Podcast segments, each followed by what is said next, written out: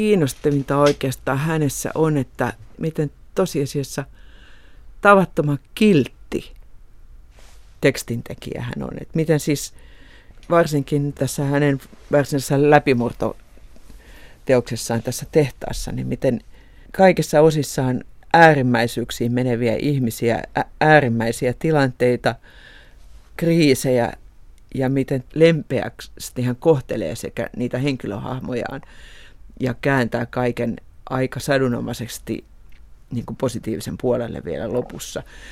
Tilanteesta, jos luulisi, että ei ole mitään toivoa vielä noin 20 minuuttia ennen kuin se loppuu. Television tiiliskivissä ei ole puututtu tekijöiden henkilöhistoriaan, mutta nyt on syytä tehdä poikkeus. Paul Abbottin tausta näkyy niin vahvasti hänen kirjoittamissaan sarjoissa, että sen huomioon ottaminen tehnee teemojen toistuvuudesta ja henkilöhahmojen luonteesta ymmärrettävämpiä. Paul Abbott on syntynyt vuonna 1960 Burnleyssä, joka on luoteessa Englannissa sijaitsevan nykyään noin 70 000 asukkaan kaupunki. Burnley, niin kuin koko Lancashiren kreivikunta, on historiallista puuvilatehtaiden seutua. 1830-luvulla esimerkki vuoksi 25 prosenttia maailman puuvillasta tuotettiin Lancashiren puuvillan kehruutehtaissa. Vuosi 1960 oli hyvä hetki syntyä Burnleyin, sillä juuri tuona vuonna pikkukaupunki voitti Englannin liigamestaruuden jalkapallossa toisen kerran historiassaan. 60 kilometrin päässä lounaassa on Liverpool, jonka kaksi suurinta seuraavat voittaneet mestaruuden yhteensä 27 kertaa ja etelässä 30 kilometrin päässä sijaitsevan Manchesterin kaksi suurseuraa United ja City ovat vieneet tittelin 19 kertaa. Ehkä 60-luvulta tähän päivään kuihtuneen työvoimavaltaisen savupipputeollisuuden edustajia huvittaa seuraava tosiasia. Globalisoitumiskehityksen yksi heijastus on se, että maailman upporikkaat ostavat kaupunkien lippulaivoja, jalkapalloseuroja. Silti rikkaassa arabiomistuksessa nykyään oleva Manchester City on saanut näistä liigavoitoista yhtä monta kuin Burnley kaksi. Abbott syntyi perheeseen, jossa Wikipedian mukaan oli seitsemäs kahdeksasta lapsesta. Perhe oli täysin epäkirjallinen, jopa maitomiehille kirjoitettu viesti tuotti kuittailua. Perheen elättäjä, äiti, jätti koko ryhmän toisen miehen vuoksi. Isä, toivoton sähläri, häipyi pari vuotta myöhemmin. Perheen pääksi ei raskaana ollut 16-vuotias sisko, mitä viranomaiset eivät onneksi tienneet. 13-vuotiaana Paul raiskattiin koulumatkalla. Hän epäonnistui muutamassa itsemurhayrityksessä, joutui mielisairaalaan ja omaansa vakaampaan sijaisperheeseen, jossa oli sellaisia luksuselementtejä kuin auto ja televisio. Paulin historianopettaja havaitsi hänen lahjansa ja nimitti hänet koulun lehden toimittajaksi. Abbott opiskeli arvosanan psykologiassa, kirjoitti kuunnelmia BBClle ja pääsi tekemään Coronation Street-sarjaa 80-luvulla. Nykyään hän on Britannian kysytyimpiä käsikirjoittajia, opettaa kirjoittamista neljässä yliopistossa, johtaa omaa tuotantoyhtiötään, käy neljällä psykoterapeutilla viikossa ja kertoo, että hänen laajennettu perheensä tuottaa hänelle sadan tuhannen punnan kulut vuodessa. Ja joukossa heiluu yhä kahdeksissa kymmenissä oleva isä, joka Abbottin mukaan ei ole elämässään saanut mitään hyvää aikaan. Paul Abbottin useimmat TV-sarjat kertovat naurun ja epätoivon sekaisesta maailmasta ja varsinkin selviytymiskyvystä, jota siellä tarvitaan. Elämäkerrallisiksi näitä tarinoita ei kuitenkaan kannata laskea, se olisi aivan liian yksinkertaista ja Abbottin mukaan suorastaan loukkaus. Tässä television tiiliskiven jaksossa käsitellään Abbottin töistä sarjaa Tehdas, eli Clocking Off, jonka ydinpaikka on perinteiseen lancashireläiseen tapaan tekstiilitehdas. Tehdas esitettiin alun perin vuosina 2000-2003. Toinen käsiteltävä työ on kuusiosainen trilleri Valta pelissä, eli State of Play vuodelta 2003. Se sijoittuu Lontooseen ja tehtaasta poiketen sen ihmiset eivät ole duunareita, vaan toimivat median ja politiikan parissa.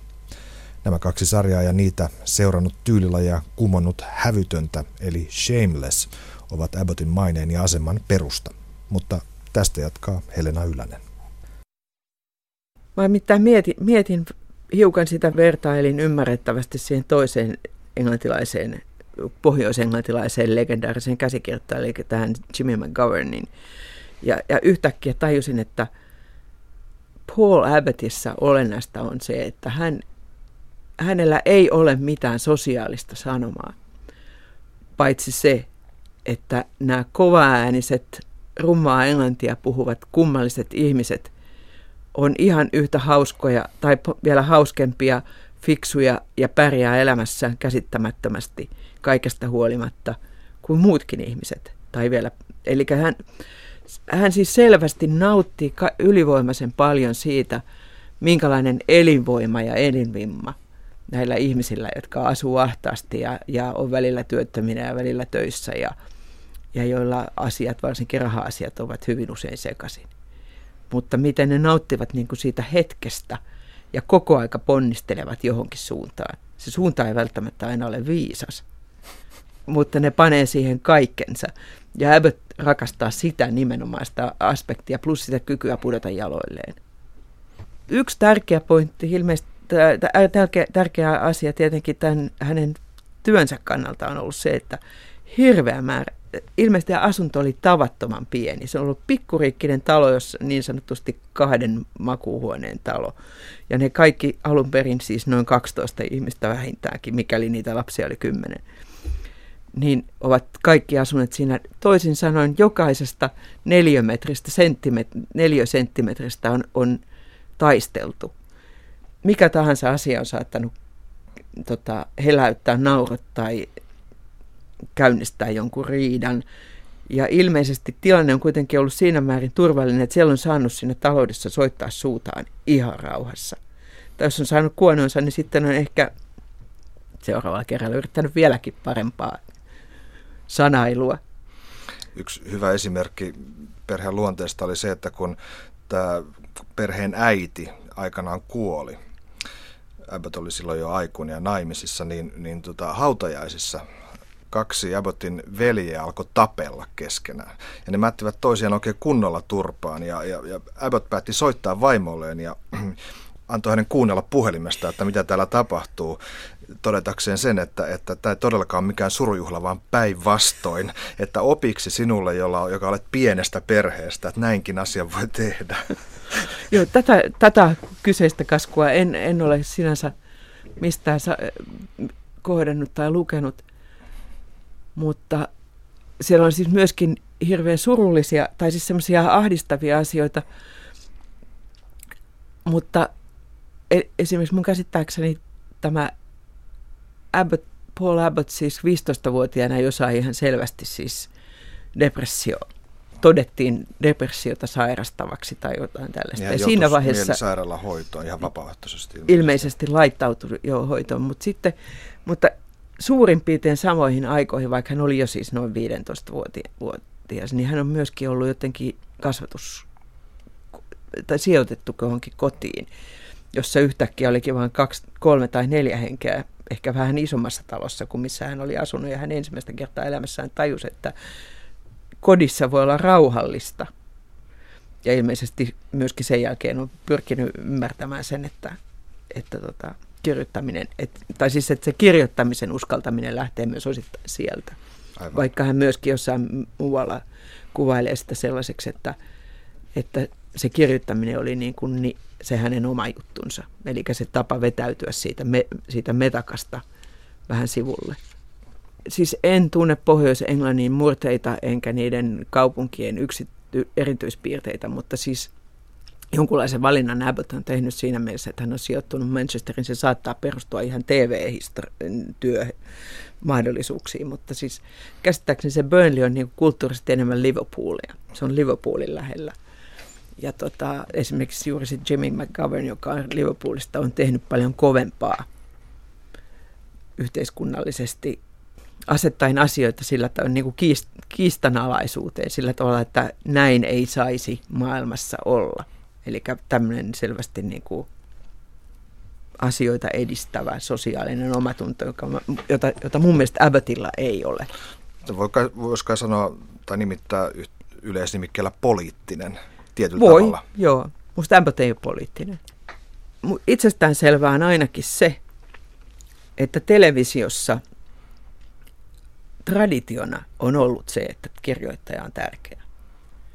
Eli elokuvassa jostain syystä ko- melkein koko sen ajan, sen elämän ajan, 110-115 vuotta, ohjaaja on ollut se tärkeä.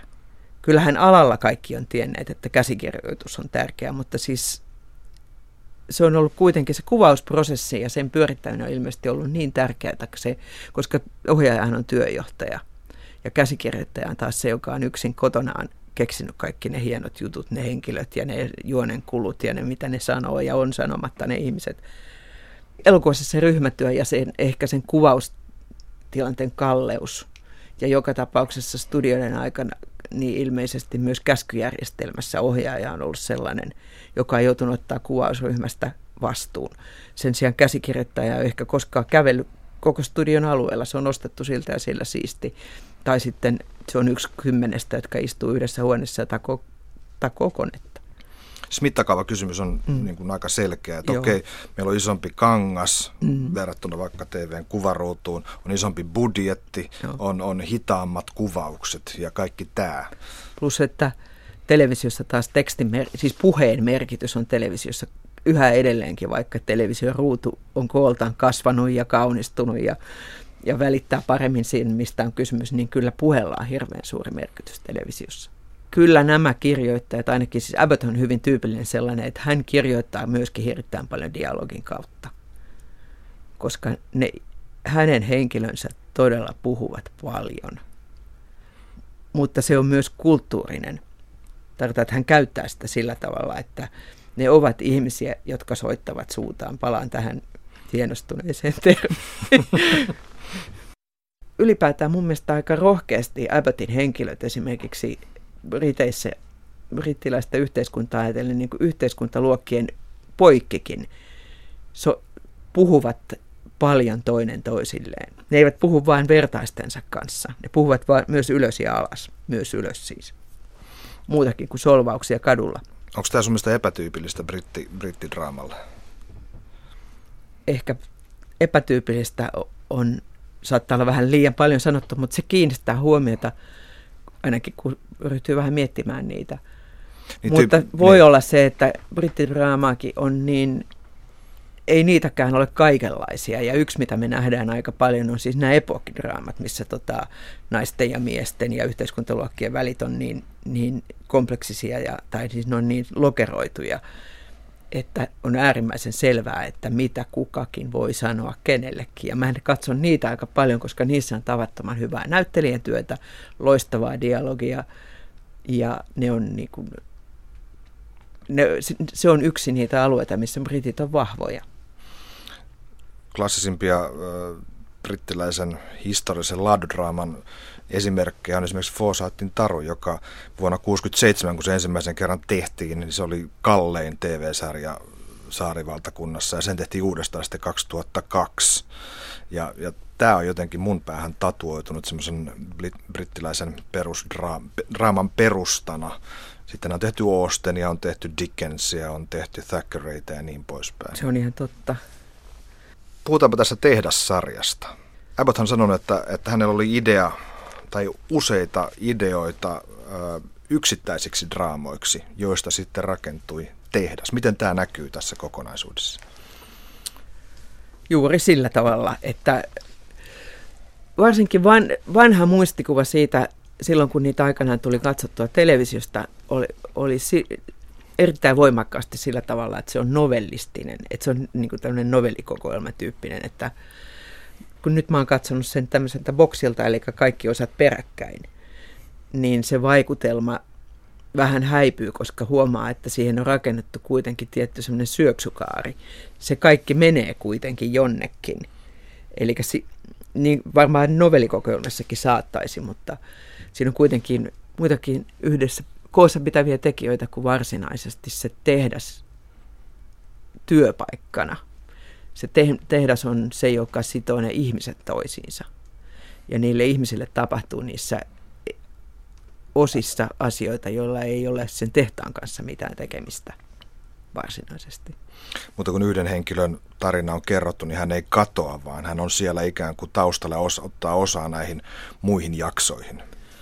Joo, pikkusen on, siinä on semmoista tiettyä epätasaisuutta. Siellä on esimerkiksi joitakin henkilöitä, jotka on alkujaksojen päähenkilöitä, jotka vain näytetään vilaukselta kerran jossain toisessa.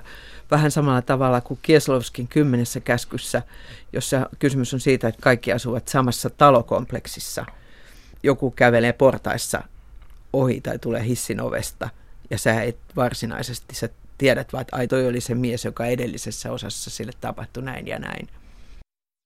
Tehtaan ensimmäinen osa, jonka nimi on Stuart, jossa John Sim, joka on aika monista sarjoista tuttu, esittää semmoista miestä, joka tavallaan on, kun sä oot katsonut kaikki ne osat, niin ajattelee, että tämä oli tämän erään keskeisen teeman ko- korkein muoto, koska mä oon päätynyt sen tuloksen, että tehtaan pääasiallinen teema on siis itsepetos. Se en, ensisijaisesti koskee avioliittoja, perheitä, niin sanottua rakkautta, jossa on tavallaan haluttomuus nähdä totuus, mutta jonkunlainen itsepetos on siellä joka tapauksessa pohjalla. Niin tämä henkilö on niin täydesti pettänyt itsensä, että hän on menettänyt muistinsa. Tässä on tämmöinen kahden vaimon tapaus. Niin, nimenomaan kahden vaimon tapaus. Ja sitten jostain syystä vaimo numero kakkosen veli on kumauttanut sitä sen verran raskaasti, että niin kuin mä pilaan tämän kaikilta nyt. Mutta siellä hän käy ilmi, että hän on siis mennyt näistä kahdesta vaimosta väärän kotiin siellä, siellä alussa, jolloin me ensimmäisen kerran te, tiedämme mitään tehdä sarjasta. Niin hortoilee siellä jossain, en ihan tarkkaan niitä ensimmäisiä kuvia muistakaan, mutta joka tapauksessa menee, menee ovesta sisään ja hirveä huuto alkaa kuulla, koska kaikki on odottaneet häntä 13 kuukautta. Niin hän vilahtaa vaan muistaakseni aika lyhyesti siinä kakkosessa. No tehtaan pomo on, on, on mies ja hänellä on sihteeri, joka on, on, on nainen ja, ja ja tota, tämä mies-naissuhde, mies-naisjännitteet ja, ja tota, tämmöinen avoimen seksistinen ilmapiiri, mikä tehtaassa on, kun ollaan työväenluokkassa meiningissä, niin kuitenkaan ei leimaa näitä niin kuin, miehiä ja naisia millään tavalla, vaan siinä on aika, moni, aika hyvä tasapaino miesten ja naisten välillä. Joo, kyllä vai naiset on ihan yhtä röyhkeitä ja suulaita ja tarinoiden kannalta vähintään yhtä tärkeitä. Ja monessa tilanteessa myöskin niin kuin tosiasiassa, että jos siellä työpaikalla alkaa jonkunlaista virettä, että pitäisi tehdä jotain, ottaa kantaa johonkin. Se lähtee niistä naisista siitä huolimatta, että ne kaikki on niiden ompelukoneiden ääressä eikä niiden pitäisi varsinaisesti edes kuulla toinen toistensa puhetta. Mut et, ja nais, naisten välillä on selvästi semmoinen solidarisuus, on siis semmoinen akkaporukka, joka usein käynnistää tai ainakin niin kuin paljastaa sen, että on huomattu, että joku asia ei ole kunnossa. Ja miehet on paljon enemmän niin kuin seikkailee yksinäinen. Miesten kesken on paljon enemmän tehtaan käskyjärjestelmässä eri tasoja. On siis niin kuin lattiatason johtajaa ja on omistajaa ja niin poispäin. Että keskeiset naiset ovat pitkälti töissä siellä tehtaassa. Sitten on juuri tämä johtajan sihteeri, mutta se ei ole sen tyyppinen kovakaulussihteeri. Sehän on ihan tänne työtä tekevä naishenkilö.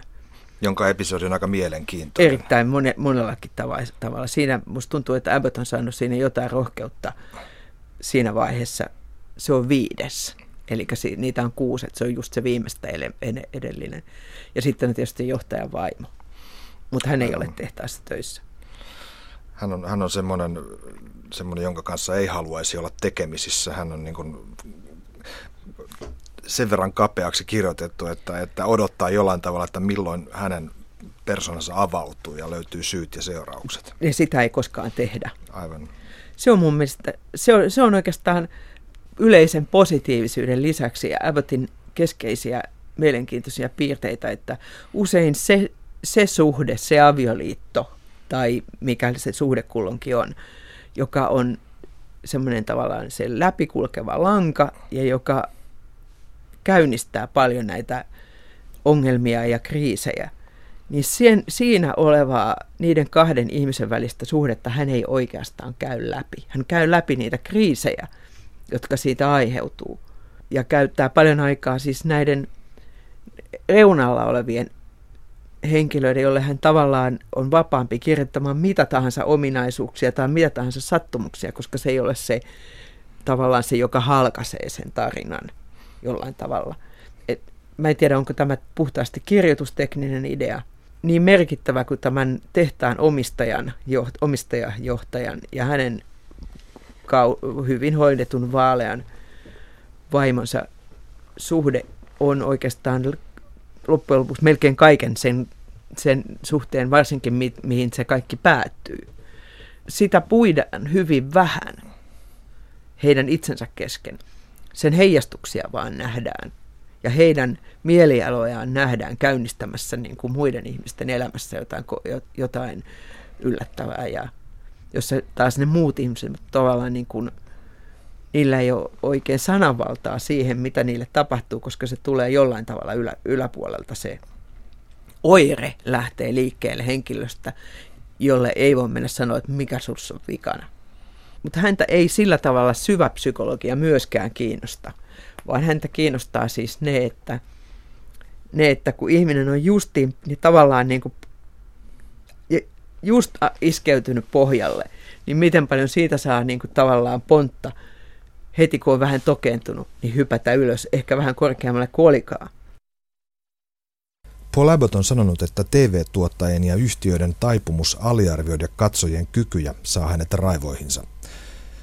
Televisio on hänen mielestään täynnä ihmisiä, jotka myötäilevät koneiston rakennetta sen sijaan, että seuraisivat vaistoaan. Hän vertaa brittitelevisiota jenkkitelevisioon, eikä tuo vertailu mairittele. Teho-osastoa hän katsoo mielellään, mutta Holby Cityn sairaalaa ei. Ja se tosiseikka, että ihmiset katsovat sydämen asialla sarjaa, ei tarkoita, että siitä pitäisi tehdä nykyisen kaltaista ohutta vaaleata mautonta leipää. Sydämen asialla olisi voinut olla kuin haimaat, kotiseutu. Rima on asetettu liian matalalle, sanoo Abbott. Kun Paul Abbott itse yritti aikoinaan dramatisoida omaa elämäänsä, hän sai aikaiseksi 92 sivua loputtoman kolkkoa elokuvakäsikirjoitusta, joka näytti, niin kuin hän sanoo, sosiaalityöntekijän päiväkirjalta tai Ken Loachin työpäiväkirjalta. Tässä tiedoksi, että Ken Loach on brittielokuvan naturalismin ja sosiaalisen realismin peruskivi. Abbott heitti tuon käsikirjoituksen pois ja muovasi moraalittoman häiriöperheen väännön hävytöntä sarjan koomisiksi seikkailuksi. Oikeassa elämässä kolkoimmat tapaukset olivat usein hauskimpia ja tätä tiedon ja tunteen ristiriitaisuutta realismi ei välttämättä noteeraa. Tekijän taustalla lienee tässä merkitys, joka ei liity tarinoiden elämäkerrallisuuteen, vaan ilmaisuun suodattuvaan elämän asenteeseen. Abbottin sarjat ovat suorapuheisia, niiden perustunne on lämpö, niiden kielioppi on kansankieli. Myös Abbottin thrillerin State of Play eli Valta pelissä sarjan maailmassa. Siinä vallan instituutiot ja teknologia panevat erilaisista taustoista peräisin olevat ihmiset tiukoille. Ihmiset eivät silti muutu hajuttomiksi ja mauttomiksi, vaan kantavat maailmaansa mukanaan. Ja tästä seuraa yhteenottoja, joilla on merkitystä. Helena Ylänen jatkaa yleensäkin tämä, että monet käänteet parempaan suuntaan menee se, että joku toinen, jolla, joka ei ole sinun alisteisessa asemassa, esimerkiksi työkaveri tai joku sukulainen eteensempi tai läheisempi, sanoo sulle suorat sanat. Ja sä joudut, niin kuin ensin sä rimpuilet ja itket tai lyöt, ja sitten sulle valkenee, että pahus vie, siinä oli jotain totta ei se näin kömpelösti mene, mutta että tällä tavalla yleensä päästään eteenpäin seuraavaan tilanteeseen, jossa ihminen ratkaisee jotain, jotta ei välttämättä tiedä, oliko se, oliko se loppujen lopuksi hänelle hyväksi tai onneksi, mutta Abbott jättää sen siihen yleensä, että sitten se selvästi niin kuin kriisitilanteen jälkeen tehty ratkaisu on jo niin huojentava, että voidaankin mennä kertoa, jos se on kuin toisen ihmisen tarinaa. Tällä tavalla ne, ne näyttää menevän näissä molemmissa sarjoissa on musiikki, jossa tässä tehtaassa, joka on siis Manchesterin te, jostain teollisuusalueesta ja semmoisesta pientaloslummeista, se on tietenkin rock'n'rollia. Se on hyvin semmoista letkästi nopea, nopeaa, mutta helppoa ja yksinkertaista ja mukaansa tempaavaa periaatteessa niin kuin upbeat tyyppistä mm, rockia, joka ei koskaan muodostu biisiksi, vaan se on niin kuin melkein muuttua biisiksi, jolloin se, mutta sitten se jää niin kuin... Se on intro tai lopuke Niin, oikeastaan. joo, se on semmoinen, joka, joka tota, tavallaan se on luuppi, se alkaa uudelleen tai se jatkuu loputtomasti. Se, se kuuluu hiljemmin tai kovemmin riippuen sitä, että tapahtuuko kuvassa mitä, että tarvitseeko kuva tavallaan sen he, ratsun. Se, sen, se, on, se on kuin kavioiden kopse. Aivan. Se vie eteenpäin ehdottomasti koko aika, ei sivuille eikä taaksepäin. Ja huomattavasti hienostuneemmin me, me, menetelmin ja huomattavasti moninaisemmin äänivariaation tässä toisessa, josta meidän on kai tarkoitus puhua. Jonka, State of Play. State of Play, joka on vähän monimerkityksen, mahdollisesti monimerkityksen, niin se nimikin siitä voi mutta joka tavalla se on siis poliittinen jännäri, jonka päähenkilöt ovat toimittajia, jotka perkaavat tällaista. Al- alussa on tapahtunut murha ja sitten aletaan, sieltä alkaa löytyä asioita, jotka jolloin asia nousee kansanedustajien ja loppujen lopuksi myös hallituksen, jäsen, hallituksen jäseniä niin kuin, tavallaan töhriintyy siinä jutussa. Niin siinä on tehty huomattavasti modernimmin, mutta toisaalta siis ne Manchesterin työläiset ovat ikuisia tavallaan, niiden pitääkin soittaa sitä rockia siellä. Mutta tässä se on tehty mitä erikoislaatuisimmin modernin musiikin tekniikoin. Siellä on kaiken näköistä vinkunaa ja erityisesti siellä on koko aika semmoista pientä, rummutetaan ikään kuin sormilla vähän hermostuneesti. Siinä DVD-boksissa on myös kommenttiraita, niin ne todistivat sen, mikä minusta oli ollutkin ilmiselvää. Että siellä on myöskin sellaista, että öljytynnyriä naputtelee joku.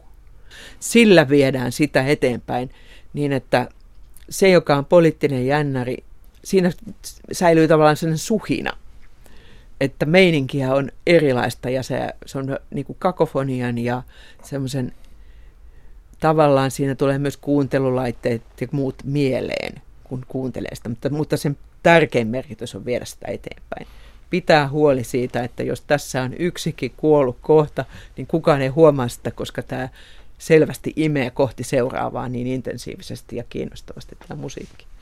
Tämä öljytynnyri asia onkin mielenkiintoinen, koska siellä ylätasollahan on se öljyyhtiö, joka voitelee poliitikkoja. Kyllä näin. näin ja on. Että sikäli hauska viite siinä on aivan puhdas tämmöinen poliittisen tota, jännitysnäytelmän, joka lähtee siitä, että ensin on yksi pieni outo asia ja sitten on toinen ja sitten välillä luulee, että ei tämä olekaan mitään tai välillä luulee, että se on selvinnyt ja tämä on se juttu ja sitten mennään aina eteenpäin, eteenpäin, eteenpäin. Ne henkilöt on hirveän hyviä ja Abbottia lienee se, että jälleen Pohjalla on mies, jolla on siis kaksi naista.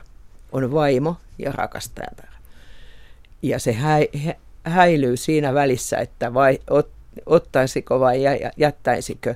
Ja sitten mukaan tulee sitten, niin kuin alkaa epäluulla sitä, sitä rakastajaa kohtaan, koska se on hänen alaisensa töissä. Ja se on se varsinainen jännitysjuoni. Eli, eli on lobbaamisesta kysymys. Aivan. Tämä on kansanedustaja, joka on jonkun energiapoliittisen työryhmän tai lautakunnan, lautakunnan puheenjohtaja. puheenjohtaja ja hänelle on, on, on hankittu tämmöinen sihteeri tai mikä lienee siinä lautakunnan asioita hoitamaan. Joka, joka, jonka tarkoitus onkin ajaa öljyyhtiön asiaa, eli, eli tuota lobbaajan asiaa. Kyllä, ja tämä kaikki, hyvin monet asiat paljastuvat tavattoman myöhään.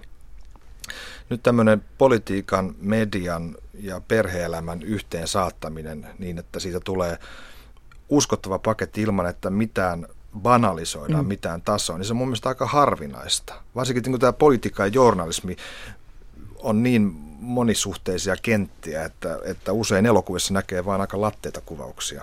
Niin, tai näistä. sanotaan niin, että elokuvissa näytetään hirveän usein se, kaikki on tunnettu, tungettu yleensä tietenkin noin tuntiin 50 minuuttiin, jos, paitsi jos on jostain suurteoksesta kysymys, jolloin se on 2 tuntia 20 minuuttia.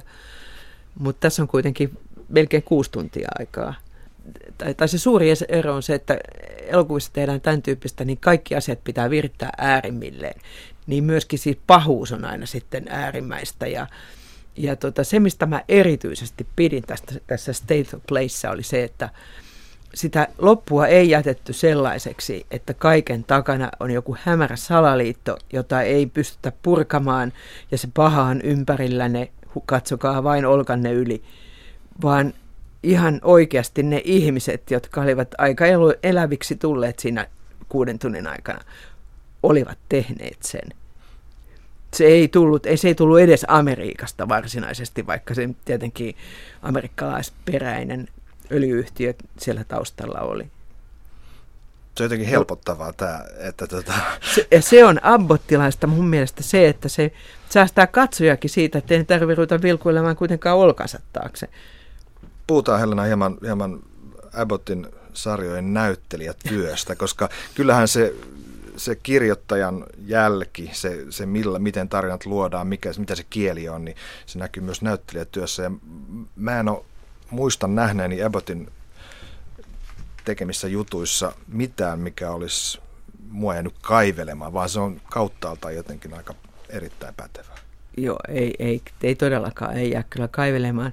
Tosin mä oon sitä mieltä, että englantilaisilla varsinkin televisiossa tuntuu olevan joku ällistyttävä perinne, jonka ansiosta näyttelijätyö on yleensäkin erittäin intensiivistä, hyvää, pikkutarkkaa. Se tulee mielikuva tietysti kasvaa etenkin, kun näitä epokki juttuja paljon katsoo, jossa on aika niin kuin mi, pitkiä vanhanaikaisia lauseita ja, ja sitten ja lähikuvaa ja niin poispäin, mutta Abbottilla tämä on vielä kaksi ihan erilaista siinä mielessä, että kun tämä on tavattoman vauhdikas, mutta ei järjettömästi vauhdikas tämä, tämä state of play, niin siinä on hirveän paljon sellaista dialogia, joka on, jossa vain se suurin piirtein neljähenkinen, viishenkinen toimittajaporukka heittelee itse toinen toisilleen sekavaa informaatiota tyyppiä, se soitti ja me sinne. Ja, siis että dialogilla pidetään myös tapahtumia käynnissä. Että ensimmäisen parin sarjan, parin jakson jälkeen mä olin oikeastaan valmis sanomaan, että tämä koko tarina on puhelimesta. Ihan oikeasti puhelimet soivat ratkaisevilla hetkillä niin monta kertaa ja ylipäätään yhden jakson aikana niin monta kertaa, ettei se ole mikään vahinko, mutta sitä on käytetty tosiasiassa niin kuin tämän verkon erittäin taitavasti pitämässä niin kuin ihmiset, jotka ovat eri paikoissa samassa kuvassa ja, ja sen verkon ja niin kuin kaikkinaisen tämmöisen multiläsnäolon kuvaamiseksi, mitä nykymaailma netteineen, puhelimineen ja sitten vielä näiden kaiken maailman vempaimineen tarjoaa. Että näin vanhana toimittaja sanoisi, että ehkä kaikkein hymyilyttävintä mun mielestä siinä oli se, että y- yhtään kertaa, kun ne salakuuntelee jotain ja salaa nauhoittaa sen, niin se nauha ei pilalle. Ei kertaakaan tule sellaista kohtaa, että niin, mutta se ei ole täällä nauhalla. Mä en muista, mitä se sanoo. Ja kaikki käy todistuksena, todisteena poliisillekin sitten loppujen lopuksi. Nyt mä muistelen sarjoja tai elokuvia, joissa mediaa on, on käsitelty viimeisten 35 vuoden ajalta, lähtien vaikka presidentin miehistä, niin kyllä todella puhelimella on suuri rooli. Mutta se on, tähän, tässä oli vielä oikein potenssissa. Janoisena odotan sitä suomalaista TV-sarjaa, jossa, jossa vastaava asia on, koska meillä on kehittynyt tekstiviestikulttuuri, joka tuo uuden tason tähän. Se on ihan totta, niitä muuten ei tainnut kukaan lähettää koskaan. Ei, se on hämmästyttävää. Niitä ei ole, mä en muista nähden missään sarjassa juurikaan tekstiviestejä.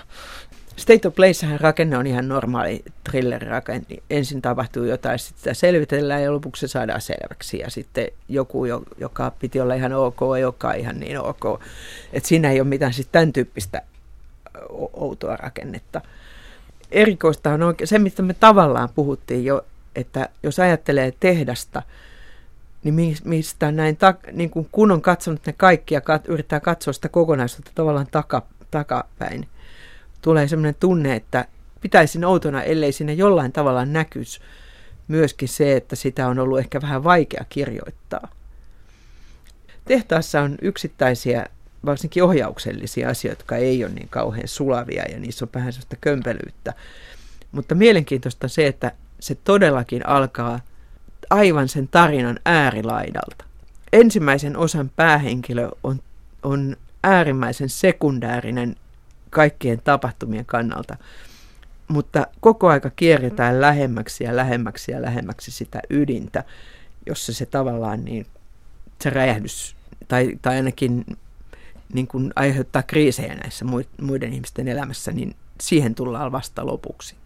Nyt kun tiedämme, mitä tämmöisellä työvoimavaltaisella tehdaselämällä ja tota teollisuudella ylipäätään, mikä sen tilanne on, niin tämähän tuntuu aika pieni nostalgiselta.